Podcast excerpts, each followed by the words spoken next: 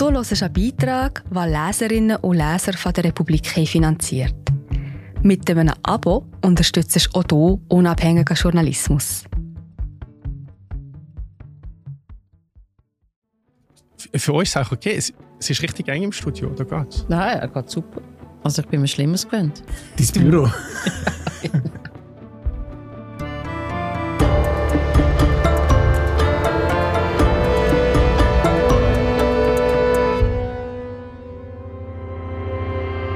Willkommen bei der Dritten Gewalt, einem Justizpodcast von der Republik. Ich bin der Boas Ruh und bei mir ist, wie immer, die Gerichtsreporterin Brigitte Hürlimann. Heute nicht allein, bei uns sitzt auch der Philipp Albrecht, Wirtschaftsredaktor von der Republik. Sie beide haben recherchiert zum grössten bekannten Lohndumpingskandal der Schweiz. Es ist eine riesige Sache, es gibt etwa 150 betroffene Arbeiter, Schadenssummen in Millionenhöhe. Und heute erzählen dir die Geschichte. Hoi Philipp, hoi Brigitte. Hoi Boas. Hoi Boas. Im Zentrum von dem Lohndumpingfall steht ein Mann, ein Bauunternehmer, er heisst Kurt Goger. Philipp, erzähl uns mal, wer ist der Kurt Goger? Der Kurt Goger ist ein Gipserunternehmer. Der kommt ursprünglich aus Österreich, aus dem Burgenland, also ganz aus dem Osten von Österreich, und ist um 2005 umeinander in die Schweiz gekommen, wo er dann in den nächsten Jahren das grösste Gipserunternehmen der Schweiz aufgebaut hat, die Gugger Swiss AG, mit bis zu 260 Angestellten zu den besten Zeiten. Und der Gugger hat ziemlich den Markt aufgemischt, kann man sagen. Was ist er für ein Typ, Mensch? Sehr ein Gemögiger. Also er ist uns beschrieben worden als ein sehr charmanter, einnehmender Typ. Also ich würde sagen, Bürstenhaarschnitt und Kurzarmhemd, passt recht gut. Leute haben ihn aber auch als, ich würde sagen, laut und beleidigend beschrieben. Also, wenn man sich weniger gut mit ihm hatte, ist es unangenehm geworden. Und wie hat er das geschafft, dass er so gross geworden ist in der Schweiz? Er hat das kriminelles System vom Lohndumping in die Schweiz importiert, kann man sagen. Er hat all seine Angestellten oder fast alle von seinen Angestellten schlecht zahlt, also deutlich unter dem Mindestlohn, der in der Schweiz gegolten hat. Und er hat so können sehr viel Geld verdienen. Er ist natürlich in einer Zeit, wo in der Schweiz einen unglaublichen Bauboom geherrscht hat, so Mitte Nullerjahr. Und der Kurt Goger hat irgendwie die Gunst der Stunde genutzt. Er hat einfach gemerkt, oh hoppla, da in der Schweiz liegen die Aufträge quasi auf der Strasse. Und er hat sich die geholt. Und er ist in einer Zeit gross geworden, dank krimineller Machenschaft, aber in einer Zeit, wo oft unglaublich viel gebaut worden ist in der ganzen Schweiz. Ich weiss gar nicht mehr, er ist ja an einigen Prestige-Projekten beteiligt. Du weißt, glaube ich, besser noch, wo hat er überall seine Finger im Spiel gehabt? Ja, also man kann schon sagen, er war eigentlich zur richtigen Zeit am richtigen Ort gewesen. Es ist sehr viel gebaut worden damals. Es hat sehr viel Einwanderung aus Deutschland. Es hat viele neue Wohnungen gebraucht und darum ist gerade so in den Städten und in den urbanen Gebieten sehr viel gebaut worden. Also in Zürich zum Beispiel die Europaallee. Das FIFA-Museum ist ein grosser Bau, wo er daran beteiligt war. In Bern ist das Industrieareal von Roll neu bebaut worden. In Pratteln haben wir den Helvetia Tower in der Überbauung Vierfeld. Also es ist sehr viel passiert und überall war er dabei und hat die Gipsarbeiten gemacht. Das sind alles Bauarbeiten von ihm gewesen? Genau. Und er hat dort den Trockenbau gemacht, also hauptsächlich Wände und Decken. Also es sind alles Projekte, wo der Kurt Goger mit seiner Firma beteiligt war, ein riesen Bauboom. Er ist also einfach mit seiner Firma von Österreich in die Schweiz gekommen, mit seinen Arbeitern, und hat das hier gebaut. Nein, das waren keine Österreicher. Also es hat ein paar wenige Österreicher in der Geschäftsleitung gehabt, von der Gugger Swiss AG, aber es sind hauptsächlich Ungarn und Polen gewesen, die für ihn geschafft haben. Das hat damit zu tun, dass die Schweiz selber zu wenig Fachkräfte hatte auf dem Bau damals. Und die Preise waren recht hoch von den Schweizer Gipser. Und so hat er gemerkt, wenn ich ungarische Angestellte mit in die Schweiz bringe und die da beschäftige und denen viel weniger zahlen, aber immer noch mehr, als sie in Ungarn verdienen würden, dann kann ich das grosse Geschäft machen. Also für ihn waren es günstige Arbeiter gewesen. Für die Leute, die gekommen sind, die haben mehr verdient, als sie sonst verdient hätten.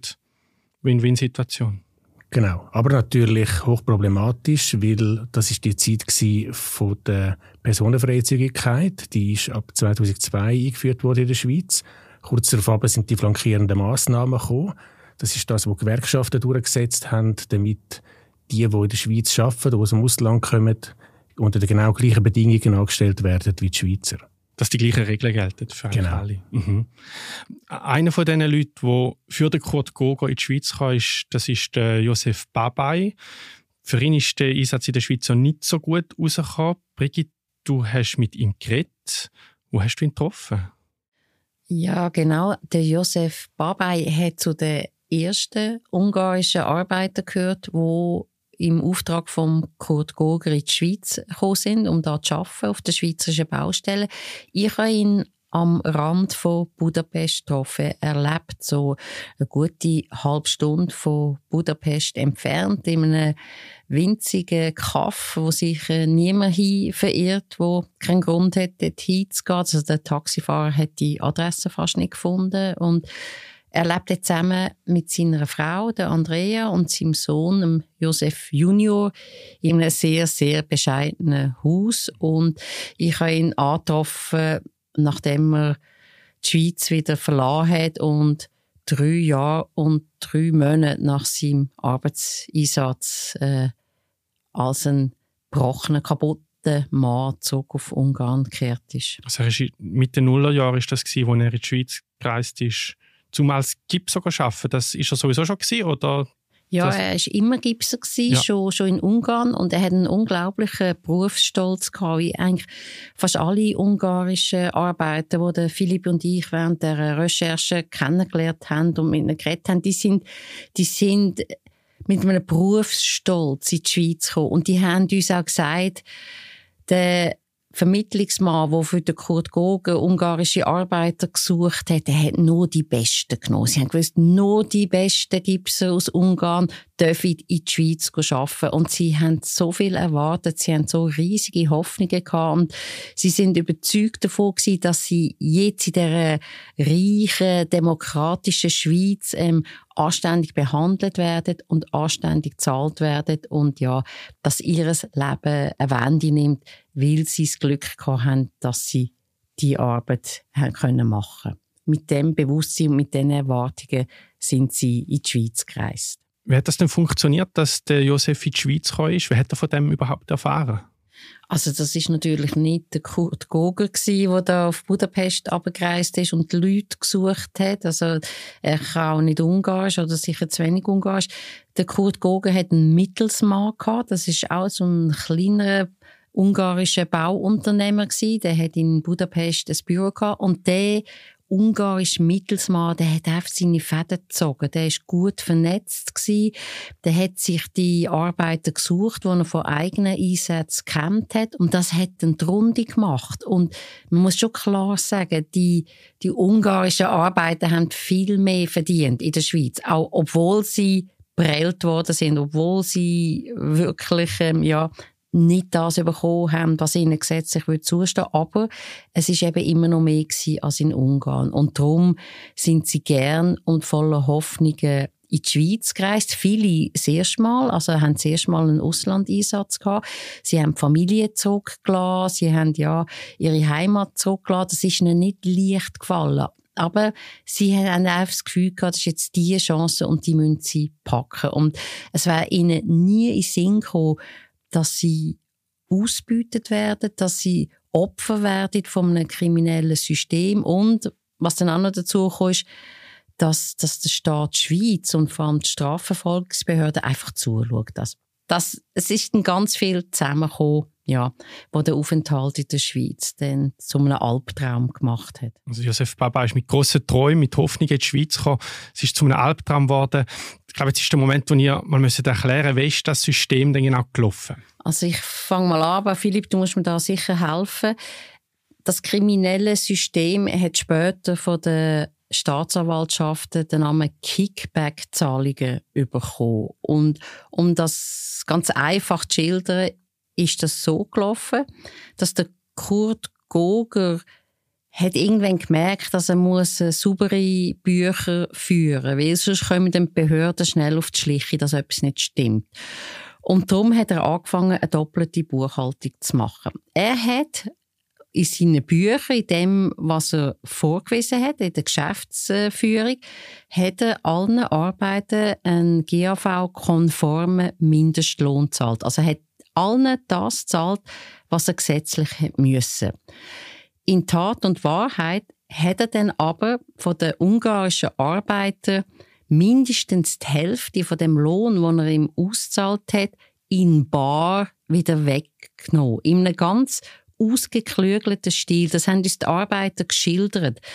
Und zwar ist der ungarische Mittelsmann von Budapest, den wir schon mal erwähnt haben, der ist auf Baustellen gegangen oder ist in die Unterkünfte gegangen, wo die ungarischen Arbeiter gewohnt haben, und hat jedem Arbeiter gesagt, wie viel Geld das er in bar muss zurückzahlen muss. Und er hat ein Milchbüchli geführt. Er hat das alles in einem Büchli aufgeschrieben. Arbeiter XY muss mir in 3 Tagen so und so viel Geld zurückzahlen. Das hat von ein paar Franken bis 2000 Franken können sein. Und dann sind die Arbeiter aufgefordert worden, innerhalb von dieser abgemachten Frist an den Bankomat zu gehen und das Geld abzuheben und das am ungarischen Mittelsmann zu übergeben. Und der ist dann mit prall gefüllten Kuvert zurück ins Büro Goger gegangen und hat das seinem Chef abgegeben. Also es gibt Mindestlöhne in der Gipserbranche, es gibt es ja nicht überall, aber es gibt einen Gesamtarbeitsvertrag in der Baubranche, wo festgelegt ist, so und so viel Franken muss ein Gipser in der Schweiz verdienen. Was heisst das denn konkret in Frankenbetrag? Wie viel hat József Babai zugestanden und wie viel hat er bekommen? Also je nach Ausbildung, die man mitbringt, wenn man in der Schweiz schafft, kommt man mehr über. Ich glaube, beim Gipsergewerbe ist das etwa bei 24 Franken gewesen, der Mindestlohn. Ist aber aufgegangen bis über 30, je nach Ausbildung. Und am Schluss haben die Angestellten aus Ungarn nur noch etwa 11 oder 12 Franken pro Stunde gehabt. Also wirklich etwa nur noch die Hälfte von dem, was ihnen eigentlich zugestanden wäre. Ja, und in vielen Fällen weniger als die Hälfte. Aber gleich hat 12 Franken verdient, das ist immer noch viel mehr, als er in seiner Heimat verdient hätte. Im Empfang von einer Win-Win-Situation geredet. Ist das dann für den József Babai gleich eine ungerechte Situation gewesen? Es war nicht so einfach gewesen. Also sie haben natürlich auch deutlich länger arbeiten müssen. Also sie sind für die Überzeit, die sie geschafft haben, sind sie nicht ausgezahlt worden. Sie haben keine Kinderzulagen bekommen. Es ist ihnen recht viel Geld abgezogen worden, zum Beispiel für das Auto. Also sie haben selber, nur einige von ihnen ein Auto gehabt, aber alle haben müssen Abzüge für ein Geschäftsauto in Kauf nehmen. Dann haben sie auch müssen Geld abgeben für die Unterkünfte. Also sie haben in sehr lausigen Gebäuden übernachtet. Die sind total überfüllt gewesen. Und für das ist ihnen auch wieder Geld abgezogen worden. Also am Schluss haben sie sehr wenig übrig gehabt. Ja, und vielleicht muss man doch noch sagen, eben, das haben wir am Anfang erwähnt, jetzt auch der József Babai und seine Kollegen, das sind gestandene Berufsleute gewesen. Das sind keine Anfänger gewesen. Die sind als erfahrene, gute Handwerker in die Schweiz gekommen. Und sie sind drum abgeprellt worden, weil sie sich dann irgendwann können vergleichen mit den anderen Arbeitern. Und es gibt keinen Grund, warum sie, nur weil sie Ungarn sind und die deutsche Sprache nicht beherrschen, derart schlechter bezahlt werden. Also aus Sicht der Arbeiter ist das überhaupt keine Win-Win-Situation. Weil sie machen die gleiche Arbeit zu der gleichen Qualität, dann gibt es auch den gleichen Lohn. Genau, und das ist nicht passiert.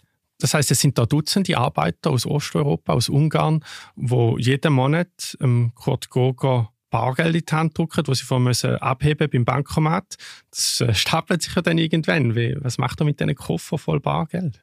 Also wir wissen, dass der Kurt Goger am Firmensitz in Dietlikon, Zürich, wo er auch selber gewohnt hat, das Bargeld gehortet hat. Also der hat das zum Teil unter der Matratze versteckt. Der hat das überall in der Wohnung, zum Teil im Keller versteckt gehabt und hat das dann nah bis nah auf die Bank gebracht und selber natürlich ein schönes Leben geführt, hat seinen Sohn finanziert in Österreich. Und das ist so das, was wir erfahren haben in der Recherche. Das ist ein Schwarzgeld, oder? Definitiv. So ist das System also gelaufen. Der Goger ist mit seiner Firma gewachsen, hat, wir haben es gehört, diverse Prestige-Aufträge eingeheimst und gleichzeitig haben die Arbeiter darunter gelitten. Irgendwann ist das ja rausgekommen. Der Verdacht hat zuerst am Anfang so ein bisschen die Runde gemacht. Man hat sich herumverzählt. Wem ist das alles zu Ohren gekommen? Also es hat da zwei parallele Entwicklungen gegeben. Auf der einen Seite haben viele Konkurrenten im Raum Zürich vor allem gemerkt, der Goger nimmt ihnen alle Aufträge weg. Der ist viel günstiger als mir. Ja, der hat bis zu 30% günstiger offeriert und hat natürlich vor allem bei so grossen kantonalen und städtischen Aufträgen hat er offeriert. Und das ist Toni-Areal, glaube ich. Genau, das ist eins. Oder so Verwaltungsgebäude in Winterthur. Und dann haben die irgendwann mal einzelne Gipser im Rahmen von ihren Verbänden anfangen, das ein bisschen genauer anzuschauen und haben dann so am Goger seine Bücher angeschaut. Das dürfen die im Rahmen von einer Lohnbuchkontrolle. Das ist so ein Teil von dieser Sozialpartnerschaft. Haben aber nichts gemerkt, also es hat mehrere von denen gebraucht, bis mal ein bisschen etwas vorgekommen ist. Und ja, parallel dazu habe ich einfach damals, als ich beim Blick geschafft habe, einfach per Zufall erfahren und das Gespräch mitgehört, wo jemand erzählt hat, dass an der Atlantis-Baustelle in Zürich, das ist so ein Hotel, das der Emir von Katar umbauen lassen hat, um 2015 umeinander. Er hat wieder ein Prestige-Hotel daraus machen, wie es früher mal war, in den 70er Jahren. Und dort ist einfach umverzählt worden, dass die ungarischen Gipser viel, viel weniger verdienen als alle anderen. Also, man hat dann offenbar so die Löhne an die Wand geschrieben und hat dann verglichen miteinander. Und jemand hat das erzählt, ich habe das gehört und dann habe ich gedacht, ich melde das mal bei der Gewerkschaft, hat der Uni angerufen und die haben jetzt zuerst mal von nichts gewusst und dann ist es 3 Wochen gegangen. Dann hat mir jemand angerufen von der Uni an und hat gesagt, wir machen jetzt die Baustelle zu, Atlantis, kannst du mitkommen. In welchem Jahr war das? Das war im Februar 2015 gewesen. Also ist genau 9 Jahre her jetzt. Und dort hat man dann an einem sehr kalten Februarmorgen am Fuß vom Uetliberg die Ungarn eigentlich ausgefragt, hat die Personalien aufgenommen und hat auch aufgeschrieben, was die verdienen und wie viel dass sie arbeiten.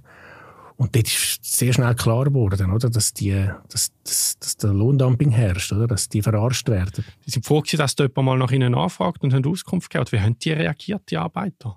Ja, es ist wirklich eine sehr erstaunliche Entwicklung auf dem Bau. Also ich kann eigentlich mitschauen, wie die einen sich am Anfang ein bisschen gewehrt haben und die anderen aber sehr freizügig aufgeschrieben haben und eigentlich froh sind, dass jetzt mal etwas passiert.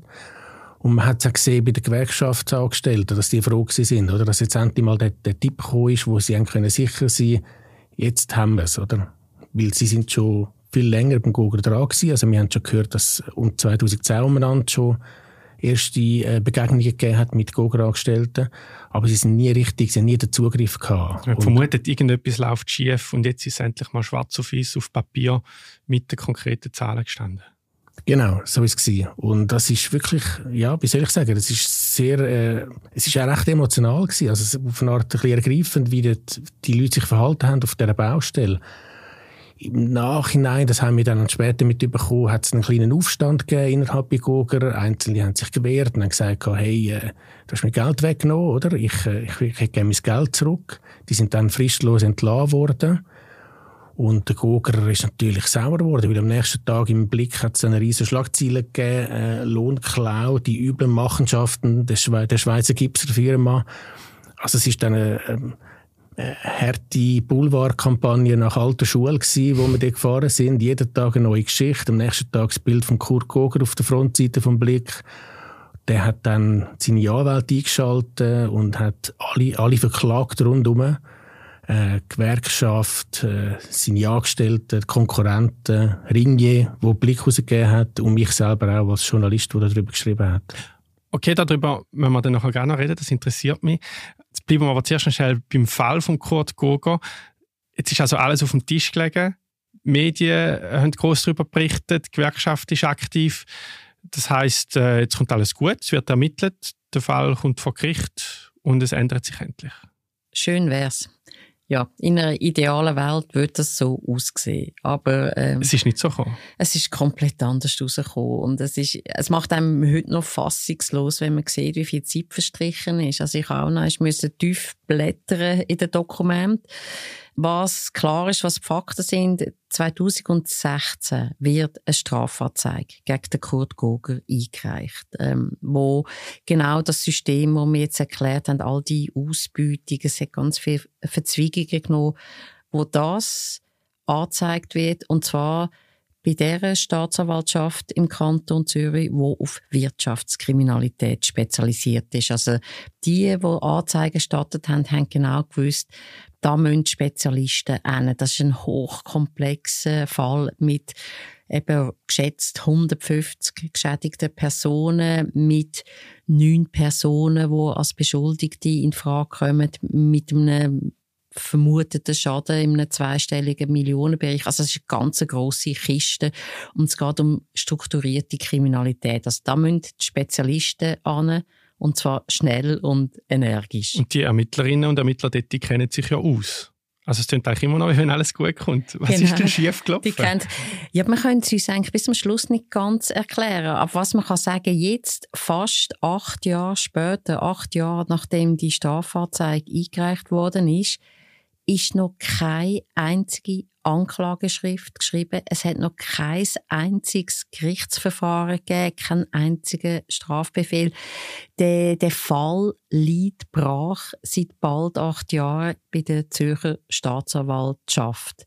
Es ist, man kann nicht sagen, es ist nichts passiert, aber es ist viel zu wenig passiert. Und was das Schlimmste war von Anfang an, und das haben wir gesehen und haben es dokumentiert, der Fall Goger ist innerhalb von der Zürcher Staatsanwaltschaft wie eine heisse Herdöpfel von Abteilung zu Abteilung geschoben worden. Niemand hätte wollen aufnehmen den Fall. Und niemand hat wirklich genügend Ressourcen und Energie reingesteckt, den Fall zu lösen. Was man da auch sagen kann, ist, es hat einfach am Strafverfolgungswillen gefehlt, dem jovialen, charmanten, netten Österreicher Welle zu beweisen, was er alles Illegales begangen hat.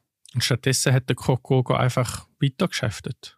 Ja, also was wir ein bisschen rausgehört haben, ist, dass sich die Staatsanwältinnen auch ein bisschen, soll ich sagen, gewährt haben, jetzt einen rechtschaffenden KMU-Gewerbler irgendwie dran zu nehmen. Also das hat man in vielen Bereichen gemerkt, dass sie das jetzt zurückhaltend sind. Also kleine Verbrecher kommen sehr viel schneller dran und da ist man sehr zurückhaltend gewesen. Niemand hat sich richtig darum kümmern und das ist für ihn natürlich grossartig gewesen. Er konnte weitermachen. Er hat nie mehr Angst haben, dass sie ihn dran nehmen. Also bis heute. Also nein. Zwischendrin hat er mal ein bisschen Angst müssen haben. Er ist 2 Tage in U-Haft gekommen, immerhin. Aber das ist lächerlich. Ich meine, und er ist nach 2 Tagen wieder frei gekommen. Also man hat dann doch mal gefunden, jetzt müssen wir mit dem netten Herr reden. Hat ihn in U-Haft gesteckt, hat ihn einvernommen, aber es ist völlig nicht nachvollziehbar, wieso der nach 2 Tagen wieder rausgelassen worden ist. Und der Herr Goger ist natürlich nicht dumm gewesen. Der hat sofort die Schweiz verlassen. Er hat überhaupt keine Lust gehabt, das grosse Desaster, das er da hinterlassen, auszubaden. Er hat überhaupt keine Lust gehabt, mit den Strafverfolgern zusammenzuarbeiten. Er ist zuerst auf Italien abgehauen. Also man hat ihn dann mal irgendwann in Italien wieder gefunden, an einem Golfturnier. Und die italienischen Behörden haben ihn dann tatsächlich festgenommen, weil es inzwischen einen internationalen Haftbefehl gegeben hat. Aber auch die Italiener haben den Goger nur unter Hausarrest gestellt, also nicht hinter Gitter genommen. Und Kurt Goger ist sofort auf Österreich abgehauen. Er ist geflüchtet. Er ist auf Österreich geflüchtet. Und das war sehr ein cleverer Schachzug gewesen, weil als österreichischer Staatsbürger kann er von Österreich nicht in die Schweiz ausgeliefert werden. Also er steht in der Schweiz nicht zur Verfügung zur Aufarbeitung von dem grossen Kriminalfall. Ja, jetzt ist er in Österreich. Und was macht der Kurt Goger heute in Österreich, Philipp? Golfen. Wir haben ihn beim Golfen angetroffen. Du bist vorbeigegangen. Du bist auf Österreich gereist, auf die Suche nach Kurt Goger, einem Gipser Unternehmer. Genau, das war im Mai letzten Jahr. Dort haben wir ihn im Rahmen dieser Recherche konfrontieren. Also ich bin zusammen mit einem jungen österreichischen Journalist gegangen, der mit uns zusammengearbeitet hat und im österreichischen Datum-Magazin dann auch eine Geschichte über den Goger geschrieben hat. Und wir haben ihn aufgesucht, ja, und auch angetroffen. Und gefunden? Wie ist das abgelaufen?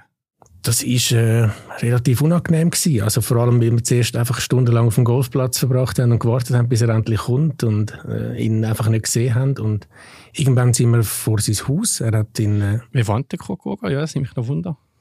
Er wohnt in Gleisdorf, das ist in der Nähe von Graz, in einem Quartier, wo es recht viele schöne Häuser hat. Also er wohnt auch in einem sehr schicken Gebäude.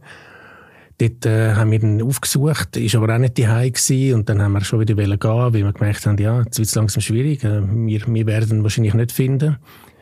Und dann plötzlich surrt er im blauen Tesla an uns vorbei, wo wir schon haben wollen gehen. Und wir merken, das ist er, das ist der Kurt Goger. Gehen zurück zum Haus. Also hast du in die Einfahrt eingefahren?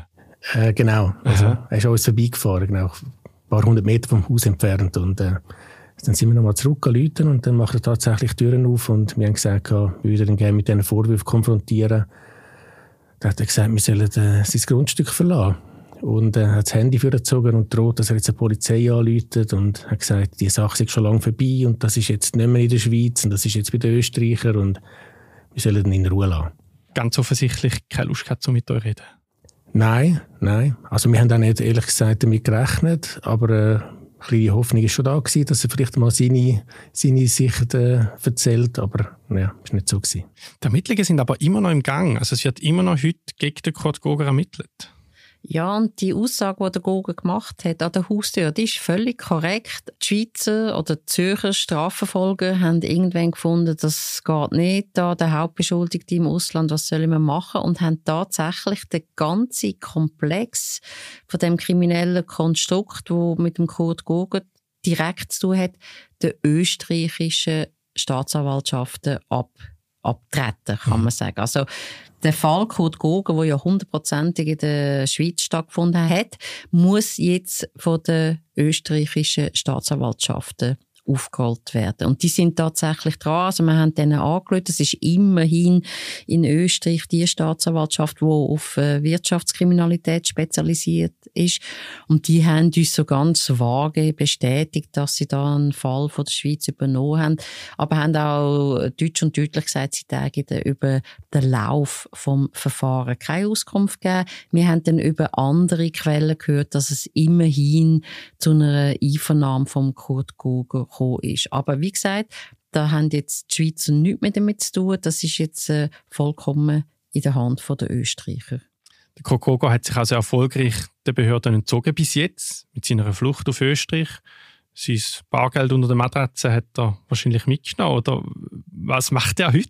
Ja, also das Geld, das er noch hatte, hat er mitgenommen. Wir wissen einfach, dass er sehr viel Geld hat auch für seine Anwälte ausgeben in der Schweiz. Und es ist dann irgendwann ein bisschen knapp geworden. Aber es geht ihm nicht schlecht in Österreich. Er ist vor allem am Golfen. Also er ist wirklich jeden Tag auf dem Golfplatz, wie wir uns haben sagen lassen. Er ist einer der besten Senior-Golfer in Österreich, der regelmäßig an Turnier mitnimmt. Es gibt viele Bilder von ihm im Internet, wo er einen Pokal in der Hand hat. Er hat aber auch versucht, ein neues Business aufzubauen mit Fertighäusern, wo aber, so wie es aussieht, überhaupt nicht läuft. Also wir haben uns auch sagen lassen, dass es noch kein einziges von diesen Häusern gibt. Dass das vielleicht einfach eine Art Fassaden ist, wir sind da nicht sicher. Aber irgendwie muss man sich das Leben ja können leisten. Ja, genau. Also was wir gehört haben, und eben das ist halt ein bisschen schwierig, wir hören immer wieder Sachen aus Österreich, können das aber schwer verifizieren, aber er hat Privatkonkurs angemeldet, so viel ist klar. Was halt nicht klar ist, was ist schon dahinter? Hat er das noch gemacht, um etwas vortäuschen, oder ist das tatsächlich der Fall? Also ich höre Sachen aus Österreich, das sind Informantinnen und Informanten, die das erzählen, oder das schreiben andere Medien. Wie hört man so Sachen? Also ein Teil läuft über unseren Kollegen, wo wir in Graz mit ihm unterwegs waren, der auch noch weiter recherchiert. Ein Teil auch über Rechtsvertreter von Geschädigten. Mhm. Philipp, du hast schon gesagt, du bist ja selber dann plötzlich noch im Fokus gestanden von Ermittlungen, oder ich weiss gar nicht, wie weit das kam. Er hat auf jeden Fall Anzeige eingereicht gegen dich als Journalist, den Kurt Goger. Genau, das ist kurz nachdem wir die Kampagne gefahren sind beim Blick, hat er alle möglichen Leute eingeklagt, die ihm nicht gepasst haben, und ich bin einer davon gewesen, weil ich die Artikel geschrieben habe für den Blick. Es ist dann irgendwann einmal eine Vorladung gekommen von der Staatsanwaltschaft und er hat dort Strafanzeige erhoben gegen mich wegen Verleumdung, übler Nachrede, unlauterem Wettbewerb und Anstiftung zu Amtsgeheimnisverletzung. Wie geht es einem da so als Journalist, wenn du plötzlich so einen Brief bekommst? Ja, nicht gut. Also es war für mich das erste Mal, als ich so mit der Justiz in Kontakt gekommen bin. Ich bin unterstützt worden vom Anwalt, der damals für Ringier gearbeitet hat. Ich musste dann aussagen. Und Kollegen beim Blick haben damals ein bisschen Witzchen gemacht wegen dem und so ein bisschen Handschellen angeahmt, wenn ich vorbeigekommen bin und so das. Ja, muss ich bald in den Knast gehen, weil ich glaube, im schlimmsten Fall würde man da ins Gefängnis kommen, wenn man schuldig gesprochen wird. Bevor sitzt ist heute noch da, weil ins Gefängnis bist du ganz offensichtlich nicht gekommen, oder zumindest nicht so lange. Wie ist es ausgegangen?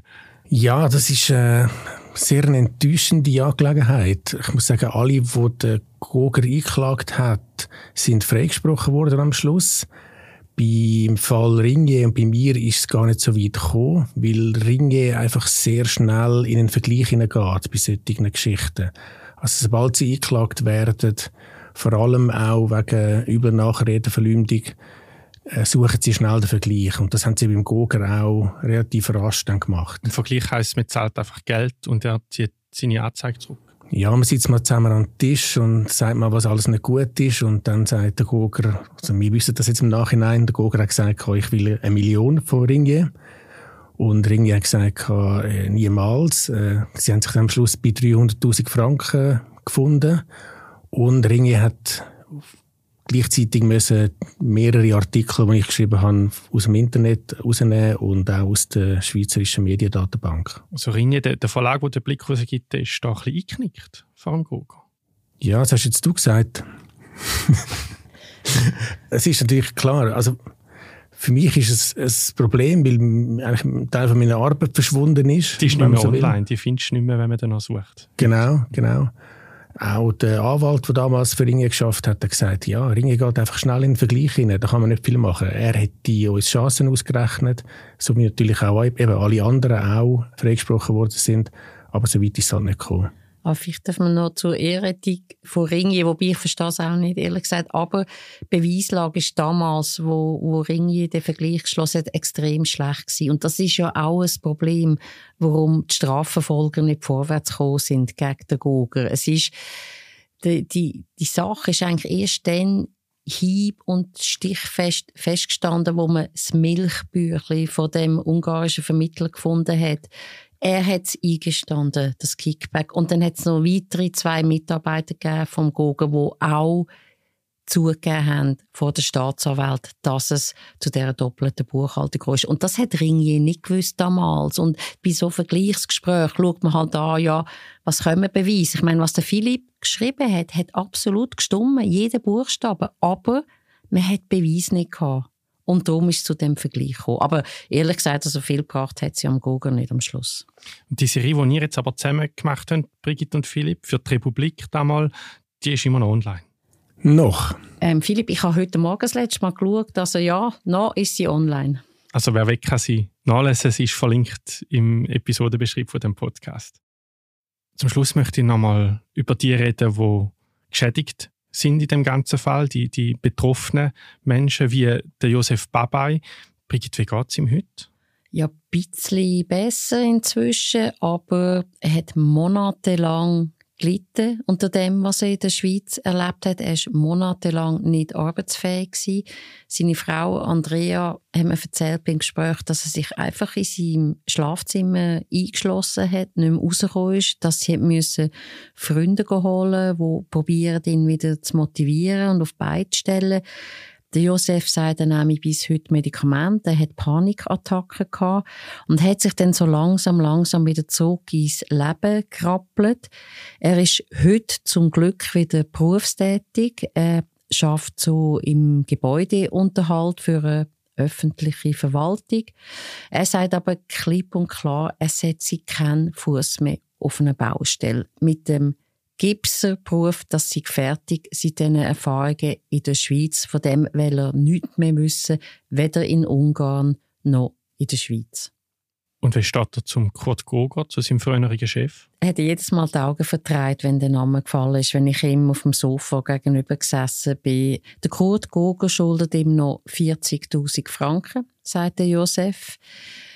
Am József seine Hoffnung schwindet, dass er das Geld jemals wird sehen. Er ist sehr enttäuscht von der Schweiz. Er ist entsetzt gewesen, als er gehört hat, dass der Fall an die Österreicher abgegeben worden ist. Das hat er nicht nachvollziehen können. Das tut seine Hoffnung noch mal kleiner machen. Am Schluss hat er mir gesagt, wo wir wahrscheinlich das dritte Glas Palinka getrunken haben, vermutlich können ihm jetzt nur noch Gott helfen. Zum Glück ist die Dritte Gewalt kein Gerichtspodcast, sondern ein Justizpodcast, weil das Gericht spielt da bis heute keine Rolle. Danke vielmals für eure Recherchen, fürs Dranbleiben, Brigitte Hürlimann und Philipp Albrecht. Danke für die Einladung. Ja, danke auch dir, Philipp. Schön, dass wir das mal zu zweit haben machen können. Die dreiteilige Serie zum Fall Goger findet Sie auf republik.ch oder verlinkt in der Beschreibung von dem Podcast. Um sie komplett zu lesen, brauchen Sie ein Abo. Damit unterstützen Sie unsere Arbeit und auch den Podcast. Also falls Sie noch nicht dabei sind, am besten einfach ein Probeabo lösen. Auf republik.ch/hallo. Und noch eine kleine Erinnerung, am 15. April findet eine Live-Aufzeichnung von dem Podcast statt. Die Infos dazu finden Sie ebenfalls verlinkt im Beschreib. Das war die Dritte Gewalt, der Justizpodcast von der Republik. Mein Name ist Boas Ruh. Mich würde es freuen, wir hören uns wieder. Bis zum nächsten Mal.